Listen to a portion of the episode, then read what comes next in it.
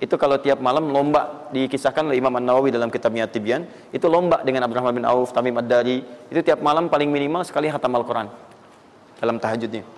Tapi dahsyatnya, besoknya, sekiannya itu selalu datang 60, kalau kita sekarang 60 kontainer datang, isinya emas, perak, berlian, macam-macam. Ya, kebayanglah kalau ke PTM datang 60 kontainer isinya emas, perak, makanya nggak ada yang dikasih lagi sekarang. Nah, lihat sini, sudah?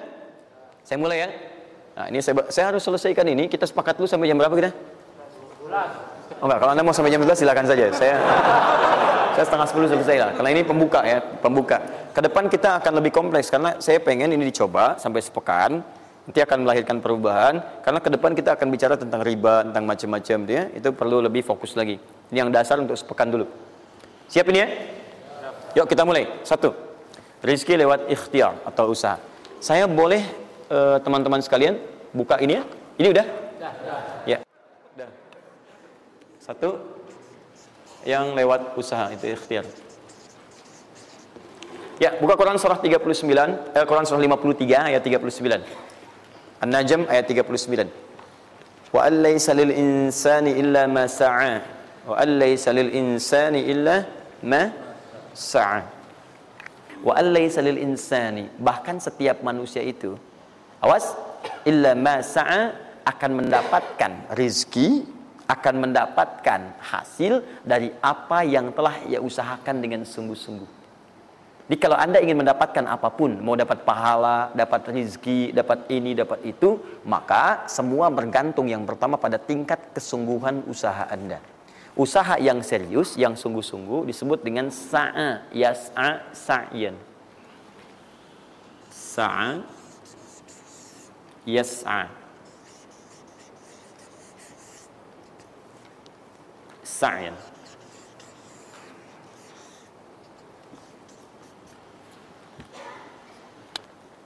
Ini sa'a yasa sa'yan tidak disebutkan dalam bahasa Arab kecuali menunjuk satu usaha yang sangat serius, sungguh-sungguh.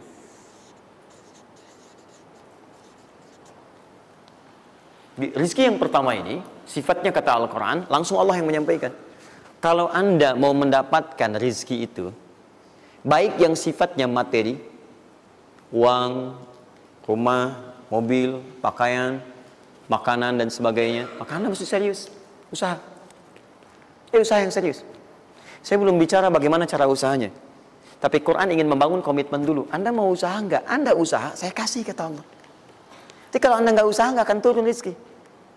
Ya, nggak ada rizki turun dengan cuman diam aja, nggak ada. Anda mesti usaha. Saat saya berada di Mesir, ada 2 mahasiswa itu saling, mereka paham Quran. Mereka diskusi ingin membuktikan kebenaran Quran. Yang satu cara berpikirnya benar, yang satu keliru. Yang satu berkata, Allah kan sudah jamin rizki kita akan diberikan, ya kan? Sampai kita wafat sempurna rizki. Jadi nggak nyari pun pasti dikasih.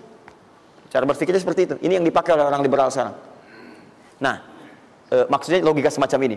Yang satu lagi berkata, memang Allah kasih, cuman kita mesti usaha. Dia sebutkan beberapa ayatnya. Yang satu bertahan dengan pendapatnya, dia ingin buktikan. Saya masuk nanti ke masjid. Kalau di Timur Tengah itu suka ada zawiyah, tempat-tempat khusus untuk ibadah. Dia masuk ke dalamnya, sembunyi di belakang meja. Nah, di masjid itu suka ada muhsinin, para donatur, yang itikaf kasih makan. Hari pertama semua dikasih, dia tidak, karena ngumpet. Karena perjanjiannya nggak boleh ada usaha apapun. Hari kedua dia masih ngumpet, nggak dikasih, semua dikasih yang ada. Hari ketiga sudah lapar sekali, sudah nggak tahan. Begitu sudah dikasihkan, yang muhsinnya tanya, hal min akhar, ada lagi yang lain nggak? DKM jawab, karena nggak tahu, kan ngumpet, nggak ada yang lain. Baik, kalau gitu saya kasih ke tempat lain. Karena beranjak mendengar suara itu, dia langsung kasih kode dengan berendam. Kaget kan DKM? Begitu dibuka ada orang ngumpet di belakang meja, sudah kelaparan. Akhirnya dia ada orang satu lagi di sini, langsung dikasih bagiannya sampai dengan 3 bungkus. Begitu dikasihkan itu, teman yang kedua tadi yang mengatakan mesti ada usaha, langsung mengejar pada teman yang bersembunyi. Dia katakan, kan saya bilang dari awal, rizki itu mesti dicari, walaupun dengan sama. Saya juga sama, Ustadz pemateri misalnya kan, begitu kehausan ya, dia kan? Nah, misal, panitia datang, macam-macam lah. Misal nggak, itu contoh. Saya nggak biasa ceramah sambil minum. Ya.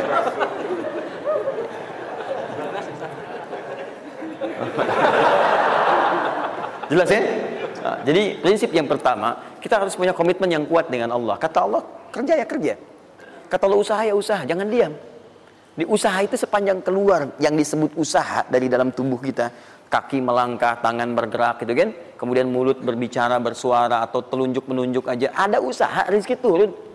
Apa butuh pembuktian lagi? Tuh lihat di beberapa belokan-belokan tuh, cuman orang begini aja, prit, 1000, 1000, makasih Pak. 2000, makasih bos, ya kan? 5000, paman, om. Jelas ya, paham ya? Nah, ini yang pertama, usaha yang serius. Nah ini langsung dicontohkan oleh Allah. Bahkan kalau Anda serius, nah perhatikan, ini jejaknya langsung ditemukan dan diabadikan dalam Al-Quran. Ada beberapa tahapan yang mesti kita tahu. 1, 2, 3. Perhatikan cara keseriusan yang digambarkan dalam Al-Quran. Teman-teman, kalau saya sebutkan sa'a dalam Al-Quran, mungkin agak banyak kita mencarinya, butuh energi. Tapi kalau saya ilustrasikan begini, antum insya Allah akan lebih cepat menemukan. Kalau kita haji atau umrah, kemudian ada ritual setelah tawaf, namanya apa? Sa'i. Apa itu sa'i? Tuh kan, lari-lari kecil. Kalau lari-lari besar, maraton. Kan sudah saya tuliskan di atas. Sa'i itu kan dari sini tulisannya. Ya. Dari mana sa'i itu? Sofah ke Marwah. Ya, buka Quran surah kedua ayat 158. Paling kiri di pertengahan. Innas safa wal marwata min sya'airillah. Faman hajjal bait, awi i'tamara fala junaha alaihi ayyat tawwafa bihima. Man tatawwa khairan fa innallaha syakirun alim. Lihat sini. Ibadah ini kenapa dinamakan dengan sa'i? Dan sementara orang sekarang agak kurang tepat menerjemahkan dengan lari-lari kecil. Itu dalam bahasa Arab lari kecil itu bukan sa'i. Dalam bahasa Arab lari-lari kecil itu bukan sa'i. Ingat baik-baik kalimat ini. Kenapa dinamakan dengan sa'i? Karena di tempat ini pernah ada satu sosok yang sangat bersungguh-sungguh untuk berusaha. Sangat serius untuk mendapatkan rizki dari Allah Subhanahu wa ta'ala. Sosok ini datang, diantarkan oleh suaminya. Kemudian ketika diantarkan, ternyata ini yang paling menarik. Ini yang saya berikan 3 panah ini. Diabadikan kisah ini di Quran surah ke-14 ayat ke-37. Pertama diantarkan. Ya, begitu tiba suami istrinya dengan anak yang baru lahir, tiba-tiba langsung bermohon kepada Allah. Perhatikan, bukankah Allah pemilik rizki? Masih ingat tadi teori di awal? Pusat rizki ada di mana? Baik, nah ini teman-teman sekalian kaidah yang pertama. Kalau antum ingin berikhtiar berusaha, maka hal yang pertama dilakukan adalah mendekat dulu kepada pemiliknya. Mohon minta kemudahan, minta petunjuk, minta kenyamanan, minta keberkahan. Itulah sebabnya sebelum kita berangkat kita sholat dulu, sholat subuh, sholat fajar menghadap, usahakan. Makanya Nabi setelah selesai sholat selalu minta kepada Allah diberikan petunjuk mendapatkan rezeki. Ya, yang di Ibnu Majah hadis 925 itu. Allahumma inni as'aluka 'ilman nafi'a wa rizqan thayyiba wa 'amalan mutaqabbala. Minta. Kalau dalam bahasa kita, ya Allah berikan saya hal yang bermanfaat, ilmu bermanfaat dan rezeki terbaik di hari ini. Minta. Minta. Nah, begitu sampai beliau bermohon pada Allah, Rabbana inni askantu min dzurriyyati biwadin ghairi dzi zar'in 'inda baitikal muharram. Perhatikan ya. Ya Allah, saya bermohon kepadamu, engkau yang merawat kami, memerhatikan kami, memberikan rezeki kepada kami. Sifat rububiyah yang disebutkan namanya Rabb. Begitu meminta kepada Allah, ya Allah sekarang saya diperintahkan olehmu, sebagai tawadu Nabi Ibrahim mengatakan, saya menempatkan sebagian keturunan saya, istri saya, anak saya, di satu tempat yang sangat gersang. Enak bayang nggak? Tempatnya gersang, gunung-gunungnya itu, batu-batunya itu rapat luar biasa, kerasnya luar biasa, dan nggak ditemukan sumber air di situ. Artinya, ini kondisi yang paling dalam lah, ya. Kondisi yang paling sulit didapatkan. Jadi selevel tumbuhan pun nggak ada. Jadi saya mau katakan begini, lihat ya. Anda pergi ke satu tempat, Anda berusaha itu masih ada. Google-nya ada, bangunannya ada, kendaraan ada, modal ada. Tinggal kelihatan semuanya jadi aktiva semua tuh. Tinggal kita olah aja.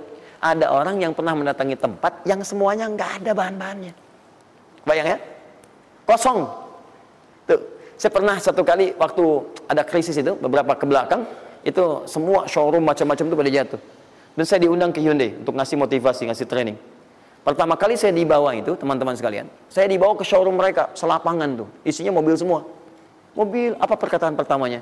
Kata manajernya, Ustaz, itu biasanya kami kosong nih. Sekarang banyak seperti ini katanya. Mohon nanti diberikan gambaran seperti apa kami mesti semangat macamnya. Saya bilang, Pak, Bapak itu luar biasa ya. Tahu nggak Pak, orang yang pertama kali menemukan mobil, jangankan mobil begininya, bahannya aja susah nyarinya. Masuk kemudian ke showroom aja nggak ada, di belakang rumahnya cuma otak-atik dari bahan macam-macam, jadi yang sederhana. Ya dari situ aja jadi mobil. Bapak sekarang udah ada mobilnya, tinggal dipasarin aja. Nah sekarang banyak orang banyak mengeluh. Nabi Ibrahim dulu cuman bawa istrinya ke tempat yang gersang luar biasa, nggak ada potensi apa-apa, materinya kosong, itu gersang, tumbuhan nggak tumbuh. Apa yang terjadi? Begitu sampai di situ, satu kalimat ketika meninggalkan Ibrahim istrinya Sayyidah Hajar dengan anaknya Ismail A.S, maka pertanyaan pertama dalam satu riwayat, ahadza min amrillah, apakah semua ini ketetapan Allah? Maka dijawab bala. Perhatikan prinsipnya, selama ini ketetapan Allah maka Allah tidak akan menyia-nyiakan saya. Dan rizki telah Allah tetapkan kepada kita, maka Allah tidak akan pernah menyia-nyiakan kita. Paham ya? Jadi kalau Anda ditempatkan di kondisi apapun, bahkan mulai belum bekerja, baru lulus kuliah, bahkan mulai baru membuat satu bisnis misalnya, atau macam-macam halnya, ingat, ada yang lebih buruk kondisinya daripada Anda, yang semua bahannya bahkan belum didapatkan. Dan dia yakin dengan Allah. Sepanjang Anda punya Allah, maka semua akan mudah bagi Anda. Ini prinsip yang pertama. Jelas ya? Nah, kalau sudah paham sampai sini, belum berhenti karena ada komitmen untuk usaha. Apa usahanya? Maka Ismail menangis satu saat dan Allah tetapkan asinya nggak keluar dari ibunya. Begitu tidak keluar, nah anak ini kan pasti bergejolak. Tangan bergerak, kaki bergerak, disimpan di bawah. Saat bergerak itu kakinya menghunjam ke tanah, tangan bergerak, nggak keluar apapun. Ibunya ini yang menempuh usaha yang sangat serius untuk mencari. Dia tahu kalau cuma diam nggak akan datang. Maka ibunya menerapkan satu ketentuan pertama yang nanti diabadikan dalam Al-Quran, yaitu teori rizki dengan ikhtiar, mencari cara yang serius. Nah cuma apa yang akan kita keluarkan saat ini terlepas dari usaha apapun yang Anda kerjakan saat ini, tapi teori dasarnya adalah ketika Anda menempuh usaha yang serius ini, ada beberapa tahapan yang mesti Anda lalui. Persoalannya waktu saya sudah habis 9:30. Nah saya mau minta sedikit aja, boleh nggak saya tambah 5-10 menit? Alhamdulillah. Nah, satu, saya agak cepat ya, saya agak cepat. Satu. Nah, yang pertama beliau lakukan, beliau kemudian mencari itu dengan semangat, naik ke satu bukit. Naik. Bukit apa namanya? Kapan bukit itu dinamai dengan sofah? Ini persoalannya. Belakangan kan? Belakangan setelah itu bukit sofah, sofah, sofah. Dari mana munculnya sofah? Sofa itu kan kalau kita gali dari akar katanya, ya berasal dari kata tasfiyah.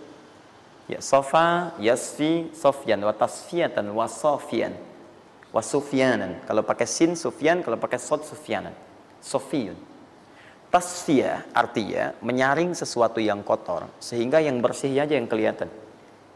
Kalau Anda menyaring sesuatu, saring, bersihnya itu ada, kotornya hilang, dibuang. Itu namanya tasfiyah.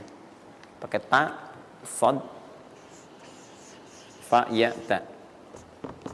Ini hasilnya disebut dengan sofa. Orangnya disebut dengan Sofi atau Sufi, perempuannya disebut dengan Sofia. Jadi kalau ada yang namanya misalnya Sufi atau Sofia, ini orang yang mampu menyaring segala yang kotor dalam dirinya sehingga yang keluarnya yang baik-baik aja. Kalau bicara, ada yang provokasi, mau ngucapkan yang kotor, dia tahan. Keluarnya yang baik. Mau melihat, ada yang kotor, dia palingkan. Dia yang baik. Itu Sofia. Perempuannya, laki-lakinya Sofi. Ya, atau Sufi. Baik. Nah, sofa. Kenapa disebut dengan sofa bukitnya? Karena pada saat itu, walaupun tidak ada modal, situasinya sulit, beliau bisa menyaring keadaan dirinya, sehingga menghilangkan yang kotor-kotor dalam benaknya, dan yang ada cuma prasangka baik kepada Allah Subhanahu wa Ta'ala. Maksudnya Pak, kalau Anda ingin memulai usaha sehebat apapun, walaupun nggak ada modal, nggak ada apapun, hal pertama modal terbaik yang Anda mesti lakukan adalah berprasangka baiklah kepada Allah Subhanahu wa Ta'ala. Safa. Positive thinking kepada Allah. Allah sudah janjikan kepada saya, maka saya akan memenuhi apa yang Allah perintahkan, dan akhirnya Allah memberikan apa yang dijanjikan. Sudah ya? Kalau Anda memulai dengan perasaan yang baik, yang positif, nanti Allah akan angkat Anda berada di puncak seperti Sayyidah Hajar naik ke atas bukit itu. Jelas ya? Dan perasaan Anda pun akan enak. Tapi kalau belum apa-apa Anda sudah negative thinking kepada Allah, maka mohon maaf, jangankan rizkinya, maka usaha Anda pun tidak akan maksimal, effortnya akan sangat kurang. Anda baru mau ke kantor, terus tiba-tiba melihat mendung, ya, terus orang udah mulai macet, terus negatif muncul di situ, ya mendung, macet. Terus apakah dengan mengatakan ya mendung dan macet, kemudian macet itu akan terurai, mendung itu akan sirna? Tidak. Sampai Anda bikin status pun nggak akan pernah kelar. Ceklik-ceklik, hari ini Bekasi macet, terus Anda ngapain? Jadi kalau Anda mau mengawali sesuatu, maka positive thinking kepada Allah. Bismillah, Allah yang bikin mendung, Allah yang bikin terang, nggak ada bedanya. Bismillah, saya diperintahkan, saya jalan. Tak bisa, kemudian saya coba cari alternatif. Macam Anda usaha, paham ya? Nah, kemudian bukankah seseorang berusaha itu ingin mendapatkan sesuatu? Puncak hal yang diinginkan, yang diharapkan itu bentuknya rizki. Tapi sifat ingin mendapatkan sesuatu, puncaknya disebut dengan marwah namanya. Sesuatu yang sangat diharap, diinginkan, marwah. Perhatikan baik-baik. Ya. Saya mau tanya begini, dari sofa ke marwah. Berusaha dengan serius Sayyidah Hajar. Lihat sini. Sofa itu kan di atas kan? Terus turun kan? Turun, tahan sini. Begitu ke sini, melihat ada peluang di sini, terlihat seperti ada oase, maka dipercepat jalannya. Makanya di sini sekarang ada tanda lampu hijau, ya, begitu nyampe sini untuk laki-laki lari-lari kecil, perempuan jalan cepat. Ini karena ibadah yang disebut dengan sa'i sering diartikan dengan lari-lari kecil. Ini berlari ini teman-teman, jalan cepat ibu. Ini sesungguhnya awalnya ini melihat di sini seperti peluang ada oase di sini di Marwah, banyak air. Maka dipercepat jalannya. Sampai di batas ini, ragu lagi. Betul nggak ya? Apa cuma fata morgana? Tapi yang paling dahsyat adalah, dia memastikan dengan ikhtiarnya. Saya mesti pastikan dulu, jangan menduga-duga. Dikejar sampai ke atas. Begitu kepastiannya tidak ada sama sekali. Ternyata fata morgana saja. Dari sini, balik lagi. Mungkin di sini ada. Ya, balik lagi ke tempat tadi. Balik, dilihat. Sini kayak ada, betul di sini. Balik, nyampe sini fata morgana. Bola, balik, sampai dengan 7 kali. Ya, dari sini ke sini 1, sini ke sini 2, ini 3, 4, 5, 6, 7. Ingat, sofa selalu genap, marwah selalu ganjil. Kalau Anda umrah, kemudian tiba-tiba Anda merasa berakhir selesai, tapi posisi Anda di sofa kemungkinan cuma 2. Kalau bukan Anda kurang, baru 6 kali, atau Anda terlampau soleh 8 kali. Pasti di sini. Nah, apa hikmahnya? Proses ini disebut dengan sa'i. Perhatikan baik-baik, tahan, fokus. Ketika Anda berusaha teman-teman, maka mulailah dengan berpositive thinking kepada Allah. Tapi ingat, usaha Anda tidak akan selamanya ada di atas. Mungkin suatu saat akan turun, kan? Mungkin Anda ada di puncak, mungkin suatu saat Anda turun, mungkin kadang ada di puncak, kadang stabil aja. Tapi kalau Anda melihat peluang, cepat kejar selama peluang itu baik. Itulah yang dimaksud dengan kompetisi yang sehat. Anda dapatkan, kejar. Ada tender, ikut tender dengan cara yang baik, cara yang normal. Ikut. Kalaupun bukan rezeki Anda, nggak ada masalah. Dan jangan pernah macam-macam lah. Saya dah ajarkan nggak pernah nyogok sama malaikat. Malaikat cepat sini dah, gitu. Saya kan di sini Nabi, gitu kan. Kamu minta apa saya kasih, kan nggak pernah. Ya biasa aja, bolak-balik. Ya walaupun mungkin ketika Anda kejar itu bukan bagian Anda, mungkin cuma fata morgana, nggak ada masalah. Saya kasih rahasia besarnya. Sepanjang Anda betul-betul ikhtiar dilakukan karena Allah, maka perhatikan baik-baik. Kadang-kadang Allah seakan menunda apa yang menjadi hak Anda, bukan ingin menunda dan membiarkan Anda tidak mendapatkan sesuatu, tapi ingin memberikan semua nikmat secara sempurna. Karena di atas itu ada nikmat pahala, ada nikmat doa, ada nikmat istighfar, ada nikmat usaha, dan nikmat hasil yang tiada terputus. Tidak terputus. Lihat sini. Kalau antum sehari berusaha, nggak dapat apa-apa. Memang, mohon maaf, hasilnya belum dapat diraih. Belum dilihat tuh. Tapi bukankah pada saat itu doa antum akan bertambah? Bukankah malamnya salatnya nambah? Tahajud? Bukankah di situ kadang-kadang kita istighfar? Ya Allah, Teman-teman, bukankah istighfar menggugurkan dosa? Bukankah berdoa menambah harapan, mengakumulasikan sesuatu? Bukankah tahajud menambah pahala lagi? Kadang-kadang yang diinginkan oleh Allah pertama kali bukan dunia dulu. Ketika Allah mencintai seorang hamba, dia akan berikan pahala akhirat dulu. Karena dunia itu sifatnya sementara. Hei fulan, kamu kemana aja? Kemarin kamu jauh dari saya, baru sekarang kamu pikir dekat dengan saya. Saya nggak pengen kasih dunia dulu, dunia itu kecil. Kalaupun di seekor sayap samuk sebelahnya, sebelah sayap nyamuk ada dunia itu ada nilainya. Saya kasih buat kamu deh, nggak ada nilainya. Ya karena itu saya ingin kamu akhirat sempurna dulu. Saya ampuni dulu dosa-dosa kamu yang kemarin. Begitu sudah diampuni, hari kedua istighfar lagi diampuni. Saya kasih pahala yang banyak. Begitu pahala udah dapat, dosa udah diampuni, baru dunia diakumulasikan. Karena hukum dunia itu kalau antum usaha akan terus diberikan. Jadi nggak ada yang nggak dikasih. Jadi kalau antum sehari bekerja ini, kelihatannya nggak dapat apa-apa, bukan nggak dapat apa-apa, disimpan untuk diakumulasikan. Nanti dosa antum tuh udah hilang, amalan udah banyak, antum dapat banyak. Kadang-kadang nggak sadar kalau saat dapat banyak itu sebetulnya itu hasil usaha antum sebelumnya. Itu teorinya begitu. Ya, jadi nggak ada yang nggak dapat apa-apa, semua akan dinilai. Sepanjang antum bergerak dikasih dan antum buktinya hidup juga. Sampai ke hari itu kan masih hidup, bisa makan juga di hari itu. Bisa beraktivitas juga, sehat juga dan sebagainya. Belum dapat apa. Makanya kata Nabi yang hari itu ada makanan, dia orang kaya sebetulnya. Kalau besok masih ada lagi, kaya banget. Antum sampai sebulan masih ada cadangan. Kenapa kita mesti berkeluh kesah? Dan belum tentu hidup juga sampai besok. Yang tuh mau ngumpulin apa? Nah, maka prinsip yang terbaik adalah ketika antum berikhtiar, ikhtiar usaha yang maksimal. Tapi jangan khawatir kalau antum kerja sehari nggak dapat, 2 hari belum ada usaha. Jangan khawatir teman-teman sekalian. Rumus yang mengatakan semua ketika badan bergerak maka rezeki dituliskan untuk keluar. Tapi kadang-kadang ada yang Allah inginkan lebih besar dari apa yang Anda harapkan. Apa yang Allah harapkan ikutkan ke situ maka Anda akan mendapatkan akumulasi bagiannya. Itu yang dilakukan oleh Sayyidah Hajar. Begitu beliau kemudian naik ke Marwah nggak dapat, naik ke Sofah nggak dapat. Apa pernah tertuliskan dalam riwayat sedikit aja Sayyidah Hajar mengeluh? Tunjukkan kepada saya kitab mana yang pernah menunjukkan riwayat ketika bolak-balik itu kemudian Sayyidah Hajar berkata, ya Allah, saya kan istri Nabi, saya kesini memenuhi perintahmu ya Allah, ini udah capek kenapa belum turun juga? Pernah nggak? Kedua, ketiga, keempat, kelima sampai ke yang ketujuh. Begitu sampai di Marwah baru kemudian diakumulasikanlah itu. Apa yang terjadi? Ibunya yang usaha bolak-balik.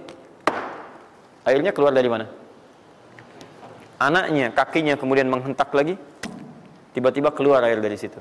Pertanyaan saya, ibu yang lebih tahu di belakang. Kan kalau anak itu sedang haus, pasti tangan kakinya bergerak kan? Kenapa saat pertama disimpan bergerak, airnya keluar? Sudah 7 kali bolak-balik, baru air keluar. Silahkan lihat riwayatnya. Pada hentakan itu, ketika 7 kali ibunya bolak-balik, malaikat mengepakkan sayapnya. Itu yang menghantam air dan keluar air. Malaikat yang ditugaskan Allah memberikan rezeki namanya Mikail. Itu ada di Quran surah kedua ayat ke-98. Ya, man kana aduwwan lillahi wa malaikatihi wa rusulihi wa jibril wa mikail. Mikail. Di antara tugas Mikail oleh Allah ditugaskan untuk memberikan rezeki. Yang paling menarik, perhatikan baik-baik. Begitu airnya keluar, ibunya sedang di Marwah, sedang berdoa nih. Makanya kalau sa'i di sofa ngadap ke kiblat berdoa dulu, ke Marwah ngadap ke kiblat berdoa dulu. Begitu sedang berdoa nyampe ke Marwah yang ke-7, anaknya lebih kencang menangisnya. Ibunya mendengar suara nggak biasa, dikejar ke sini. Begitu kejar ada air. Apa kata ibunya? Lihat kalimatnya. Zam zam zam zam. Ibunya tidak mengatakan ijma, tapi zam zam zam zam. Zam itu artinya kumpul jangan berhenti, kumpul jangan berhenti, kumpul jangan berhenti. Sampai sekarang air itu tidak pernah berhenti. Perhatikan. Bagaimana akumulasi pekerjaan seorang ibu yang sangat serius menghasilkan rezeki bukan hanya untuk dirinya, untuk anaknya, cucunya, cicitnya, dan berganti generasi sampai kita sekarang. Kita aja ke zaman Nabi Muhammad, itu teman-teman sudah lewat 15 abad. Nabi Muhammad ke Nabi Ismail 29 generasi. Satu generasi bisa ribuan tahun. Nabi Muhammad ke Nabi Musa aja 2000 tahun, ke Nabi Isa 600 tahun. Sekarang ke Nabi Ismail 29 generasi. Muhammad bin Abdullah bin Abdul Muttalib bin Hashim bin Abdul Manaf bin Qusay bin Marwah bin Kilab bin Ka'ab bin Ghalib bin Fihir bin Malik bin Nadar bin Kinana bin Khuzaimah bin Mudrika bin Ilyas bin Salam bin Nizar bin Mudar bin Ma'ad bin Addan bin Adi bin Adri ya bin Muqawwam bin Nahur bin Tari bin Ya'rub bin Yasub bin Nabit bin Ismail A.S. 29 generasi. Yang bisa mengulang 29 ini saya bebaskan paspornya untuk menghafal Quran di pekan depan. Silakan. Boleh, silakan. Tapi kalau salah satu tambah satu ayat. Jelas? Terakumulasi, maka boleh jadi kita berusaha bekerja, sehari belum dapat, 2 hari dagang belum dapat, tenang. Begitu antum 3 hari, tiba-tiba dagangan diborong habis. Itu sebetulnya usaha antum yang sebelumnya. Tapi antum dapat bonus ampunan dosa, pahala, macam-macam. Maka jangan mengeluh. Dan jangan pernah antum sekali-kali, awas ya, awas, mengeluarkan kata-kata yang seakan-akan Allah menghentikan rezeki antum. Maka disitulah kesulitan paling sulit akan antum awali. Ya Allah, apa engkau nggak sayang dengan saya? Saya perlu usaha apa lagi? Kenapa belum diberikan juga? Dan sebagainya.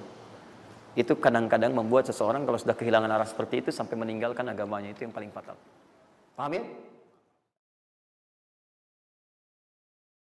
Keluarkan. Nggak usah mikir, nggak usah macam-macam. Dah, 2,5% keluarkan. Itu 2,5% itu paling minimal. Kalau mau 5% keluarkan. Ingat rumusnya, kenapa disebut zakat? Di antara makna zakat itu adalah